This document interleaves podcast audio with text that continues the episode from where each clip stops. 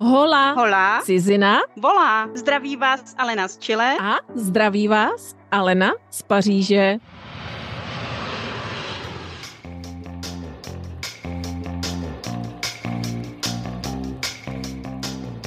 Vítejte u dalšího dílu této série krajanského podcastu Epimoniak.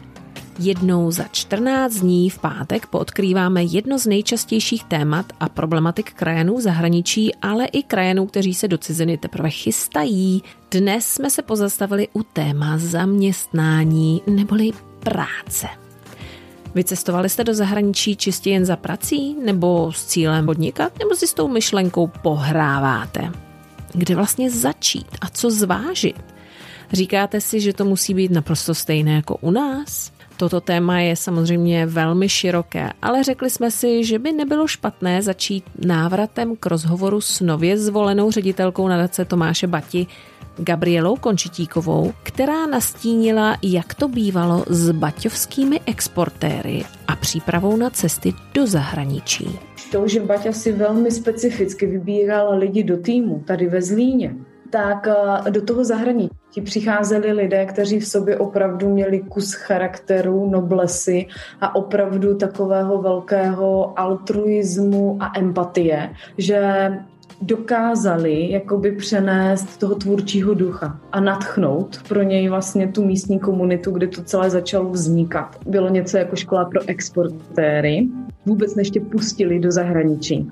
Byla to vlastně jedna z prvních škol a dlouhou dobu jediná, kde vzdělávali oba partnery. Oba. Takže ty Aha. třeba byla oba, ty, protože oni jakoby, a někdy i děti. Firma Baťa neuznávala to, že by prostě měli rozdělit rodinu. To prostě pro ně neexistovalo. Tím pádem, když oni tě vybrali jako exportéra a ty jsi už třeba byla, prostě byla bys muž, byla bys eh, ženatá, měla bys prostě děti ve Zlíně, tak oni prvně co udělali, tak vlastně zjistili, jestli tvá manželka vůbec by byla ochotná s tebou jít a pokud ano, tak toto bylo jedno z nejdelších vzdělávání u Baťů.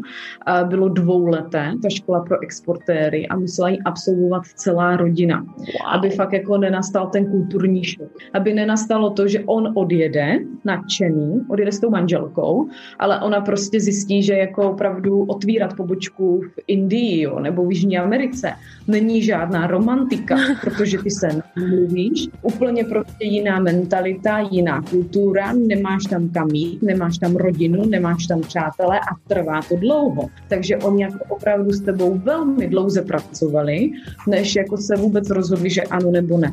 Také, jak jsem ti říkala, že firma Baťa nikdy lidi ne, nenutila, když ti nabídli jít otevřít fabriku do zahraničí nebo prostě obchod do zahraničí, nabídli ti to jenom jednou.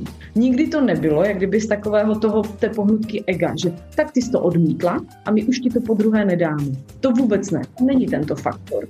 Tam je ten faktor, že pokud ty nemáš v sobě ten drive, takovou tu duši toho objevitele, to chceš a je tam to vnitřní nadšení, to vnitřní chtění, ale ty váháš, že si jo nebo ne, Oni věděli, že zhruba je fakt 70% pravděpodobnost, že se jim vrátíš. Stejně tak, když ta manželka neměla v sobě fakt jako toho ducha, té prostě dobrodružné povahy. Oni zás věděli, že ty by se s jim prostě vrátila a oni si uměli velmi dobře spočítat ty náklady na to, než ty třeba někam dva, tři měsíce v té době docestuješ, začneš tam a po třech měsících se jim vrátíš a oni tam budou muset poslat někoho jiného, kdo bude muset navazovat na tvou práci. Další věc, oni když tě posílali do zahraničí, ty jsi musela být neskutečně multifunkční člověk, protože dnes si lidé myslí, že jako odjel celý ansábl lidí otvírat jako pobočku do zahraničí. Ani omylem. Vás na to třeba bylo pět. Vy jste museli perfektně ovládat jazyk, účetnictví, HR eh, věci, marketing, ale taky poskládat stroje, zařídit si prostě místo, kde to dokážeš prostě rozjet tu fabriku, perfektní znalost vůbec jakoby toho stavebního procesu, strojního procesu, vůbec jakoby fakt jako rozjet to celé. Ty jsi prostě musela být opravdu člověk, který dokázal třeba zastat pět, šest významných pozic v té fabrice. Jo, a prostě teprve se jakoby zjišťovalo, jestli ano nebo ne to byli lidé, kteří jako měli digitálně organizační schopnosti. A to vlastně vzniklo, to se jmenuje Srdcem Baťovec a to jsem právě dávala do hromady vzpomínky lidí, kteří jako opravdu podnikli nějakou jakoby významnou cestu právě pod tou vlajkou Baťa do zahraničí a rozjížděli ty podniky v zahraničí. Většinou se to fakt týkalo třeba 24, 25 letých kluků. Už tehdy eh, svět byl v šoku z toho, že tak mladí lidé vlastně mají taková práva. A co o práci v zahraničí či hledání práce v zahraničí říká bývalý HR viceprezident T-Mobile, dnes profesor Taylor University a CEO Jebat Consulting Václav Koranda v Malajzii? Tak hledání práce v zahraničí se v zásadě technicky neliší od eh, hledání práce doma anebo vlastně hledání práce kdekoliv, eh, protože dneska už eh, vlastně veškeré pracovní nabídky jsou na internetu a veškeré pracovní agentury jsou na internetu, čili stačí zadat pár slov do Google a máte okamžitě přehled o tom, co je zrovna aktuální na tom, kterém pracovním trhu v té které zemi. Nicméně určitá specifika tu jsou. Já bych eh, v první řadě upozornil na to, že každá země si chrání svůj pracovní trh, některá více, některá méně.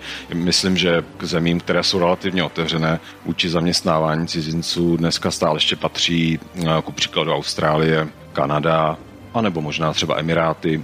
Dříve to by byl, býval Singapur, ale myslím, že dnes už ta situace je trochu jiná. A i tyhle věci se, se neustále vyvíjejí, čili pokud chcete pracovat v zahraničí, je určitě v první řadě dobré si uvěřit, jestli ta která země, eh, kam se chcete vydat, je otevřená zaměstnávání cizinců nebo ne. Potom samozřejmě i země, které jsou relativně uzavřené, nabízí třeba programy pro eh, zaměstnance v určitých profesích nebo, nebo v určitých odvětvích, kde mají mezery na pracovním trhu a potřebují přilákat pracovní sílu eh, ze zahraničí. K tomu samozřejmě je potřeba eh, něco umět, čili hm, pokud máte nějakou zajímavou kvalifikaci, ideálně vysokoškolský diplom, plus třeba pokud ve vašem oboru existuje nějaká uznávaná certifikace. Cokoliv, co vám pomůže prokázat, že, že máte dostatečnou kvalifikaci vzhledem k tomu, co, co ta země daná požaduje, tak eh, to rozhodně je dobrý uh, mít. Buď můžete si podle vaší kvalifikace uh, snažit najít zemi, kde je pro vás snaží získat výzum, anebo naopak máte třeba zemi, kde byste rádi žili, pracovali a pak pokud ta země nabízí nějaký takový program, tak se můžete snažit potom tu kvalifikaci získat a potom získat i to výzum. A další věc je určitě dobrý umět jazyky.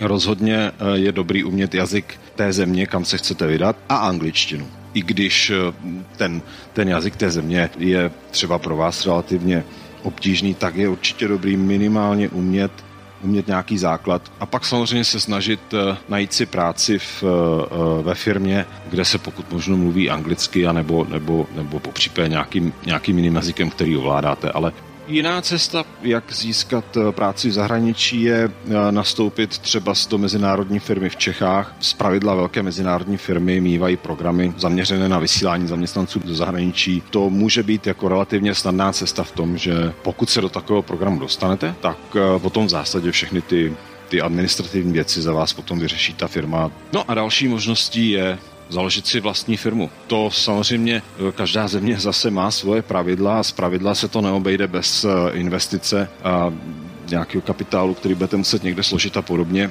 Většinou to funguje tak, že pokud teda založíte firmu, k, potom můžete získat jakýsi, můžeme tomu říct třeba podnikatelské vízum, jo, každá země samozřejmě tomu zase říká jinak, ale, ale většinou to funguje tímto způsobem, čili pak tam můžete nějakým, po nějakou dobu prostě fungovat a podnikat a pracovat.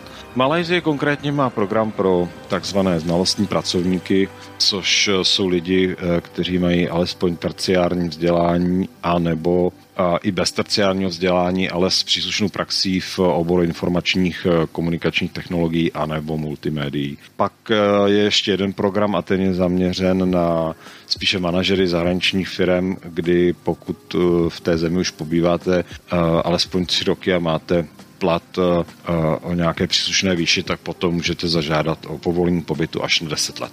Typů a triků, jak zaujmout eh, životopisem a nebo na pohovoru, je dneska plný internet.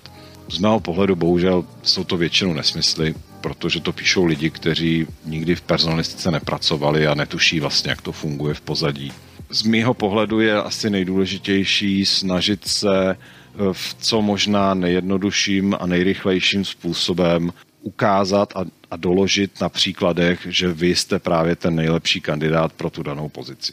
Ještě bych zmínil uh, pár čísel. Pokud se budeme bavit o životopisech, uh, je potřeba si uvědomit, že personalisti jsou zpravidla velmi vytížení a průměrná doba, kterou personalista s vaším životopisem stráví, je pět vteřin. A v těch pěti vteřinách uh, vlastně on se musí dozvědět všechny podstatné informace, které potřebuje vědět k tomu, aby vás posunul do, do další fáze toho výběrového řízení. Čili je potřeba ten životopis mít jasně a pokud možno jednoduše strukturovan, tak aby z něj vlastně vystoupily hned na první pohled všechny ty vaše vlastnosti, zkušenosti, znalosti, které vlastně eh, dokladují to, že jste vhodným kandidátem na tu danou pozici. Druhá statistika je také poměrně neúprosná a týká se procentuální úspěšnosti při hledání zaměstnání. Z dlouhodobých statistik vyplývá, že na 100 poslaných přihlášek můžete zhruba očekávat, že dostanete jednu až dvě pracovní nabídky. To znamená, v jednom až dvou případech ze sta se vám podaří vlastně to dotáhnout až do fáze, kdy budete mít na stole pracovní smlouvu. Takže je potřeba vytrvat, eh, pořád to zkoušet, brát každý pohovor jako příležitost k tomu seznámit se s novými lidmi a poznat eh, eh, nové firmy, nové věci a časem, pokud vytrváte, tak úspěch se určitě dostaví. No a nakonec malý osobní vhled lékaře a starosty švýcarského Sokola Michála Konštanského. Jak jsem se dostal do zahraničí, a jak jsem si tam našel práci a pracovně eh, jsem dlouhodobě ve Španělsku a ve Švýcarsku a do toho Španělska jsem se dostal úplně náhodou. Já jsem se totiž šel zeptat u nás eh, na nějaký agentury, eh, co bych mohl dělat se svým vzděláním a tenkrát jsem byl mudr PhD a začal jsem studovat MBA a e, paní mi řekla, že můžu dělat jenom obvodního lékaře nebo lékařského poradce v nějaký malý firmě. Tak a mě se to, mě to strašně naštvalo, protože jsem v tu chvíli myslel, že ještě budu prezident země koule a, a spoustu dalších věcí, tak jsem se opil a poslal jsem svůj životopis na všechny možné strany a dostal jsem asi čtyři odpovědi, kde mě zvali na pohovor do Španělska, do Barcelony, pak e, do Paříže, do Bangalore, do Indie na ultrazvuky, abych učil ultrazvuky v Bangalore, potom do Mnichova v té Paříži to, nevím, byl nějaký podvod, eh, protože ten pán tam eh, vůbec nemluvil ani francouzsky, ani anglicky pořádně, eh, s kterým jsem se měl domlouvat na práci, takže to byl nějaký divný. Bangalore jsem taky díky odmítnul, protože oni mi říkali, že sice mi zaplatí méně za pacienta, ale že jich můžu udělat strašně moc, ale ono to vyšetření přece jenom chvilku trvá, tak já bych si tam při svém tempu neviděl asi ani na slanou vodu. Ale zase by mi to možná pomohlo ztratit nějaký kilčo, který mám zbytečně. A tak jsem se rozmýšlel mezi Mnichovem a Barcelonou. Mnichov měl výhodu, že bych byl velice dobře zabezpečený, eh, měl bych služební eh, auto a eh, mohl bych, mohl bych jezdit za rodinou a Barcelona, no Barcelona je Barcelona. Tak nakonec asi 60 40 jsem se domluvil, dorozhodl pro Barcelonu a od té doby začala moje zahraniční anabáze a v podstatě jsem v zahraničí už teď asi trvale 16 let. Dneska tady padlo již mnoho moudrých rád, konkrétních i obecných typů na to, jak vytvořit dobré CV nebo jak žádat o zaměstnání.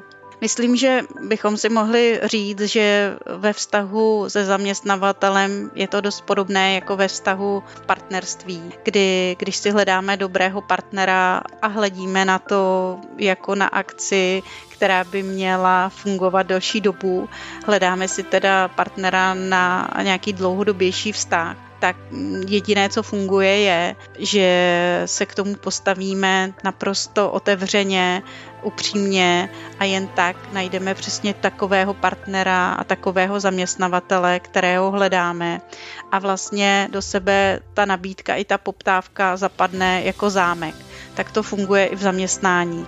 V momentě, kdy my sdílíme naše hodnoty, tak je velká pravděpodobnost, že i ten zaměstnavatel nám řekne o svých hodnotách a vlastně potkáme se tam, kde se potkat máme. To znamená, že zaměstnavatel najde toho pravého, což jsme my, a my najdeme toho pravého zaměstnavatele, který nám může přinést ty pracovní podmínky, které potřebujeme, které jsou pro nás ideální. Řekla bych, že upřímnost nade vše, nebát se, je velký základ. V momentě, kdy máme nějaké pochybnosti, tak řekla bych, že to je eh, úplně naprosto ta správná míra intuice, že jdeme do něčeho, eh, na čem máme ještě šanci růst. V momentě, kdy bychom ten strach a ty obavy vlastně vůbec neměli, tak eh, by to znamenalo, že ta nabídka, kterou zvažujeme, je vlastně pod naši jakoby nějakou růstovou úroveň. Je to moment, kdy žádáme o zaměstnání, kde už se nemáme moc co nového naučit. A to je rozhodně škoda. I sám Baťa říká, že se máme neustále vzdělávat a, a číst, protože jakmile vlastně se zastaví naše touha po poznání, tak se zastaví i náš růst. V momentě, kdy jsme k sobě upřímní a máme konkrétní vizi, tak se nám otevírají dveře, o kterých jsme třeba vůbec ani nevěděli, že jsou. Je dobré mít i plán, jak chceme těch kroků dosáhnout. Japonci říkají ve svém přísloví, že vize bez akce je sněním a akce bez vize je noční můrou. Takže vytrvejme, nenechme se odradit od nějakých menších a dílčích neúspěchů, protože my se na ten vrchol dostaneme. A je to jenom otázka času, kdy ta správná nabídka přijde. Dneska je to v této epizodě Hola Hola Cizina volá o práci již úplně všechno. My se k tomu tématu dostaneme ještě v příští epizodě, jak jsme si slíbili, protože vašich komentářů a podmětů přišlo tolik, že se nám do jednoho dílu nevešly, ale nezoufejme, my je zapracujeme do další epizody. A co ještě můžu prozradit, je, že Alenka Cicáková má již připravenou epizodu, kde mluví s úžasnou ženou, astronautkou. Povídají si o jejím životě v zahraničí i třeba na Havaji, o její práci pro NASA, o simulovaných letech na měsíc nebo na Mars, i o tom, jak zdolala Kilimanjaro. Takže na to všechno se můžeme těšit, když myslím, že příští týden a z Hola Hola Cizina volá se uslyšíme zase za 14 dní. My se s váma loučíme, děkujeme za všechny vaše podměty, komentáře i podporu, kterou nám posíláte a samozřejmě budeme za ní nadále velmi rádi, protože bez ní by to nešlo. Tvoříme s vámi o vás a pro vás a bez toho, aniž bychom věděli, že se vám to líbí, to, co děláme, by nás to vůbec nebavilo. Takže děkujeme, že nám to dáváte najevo, nás to velmi motivuje a inspiruje, eh, abychom tvořili dál. Já vás zdravím z Paříže a přikládám pozdravy od Alenky Cicákové z Chile.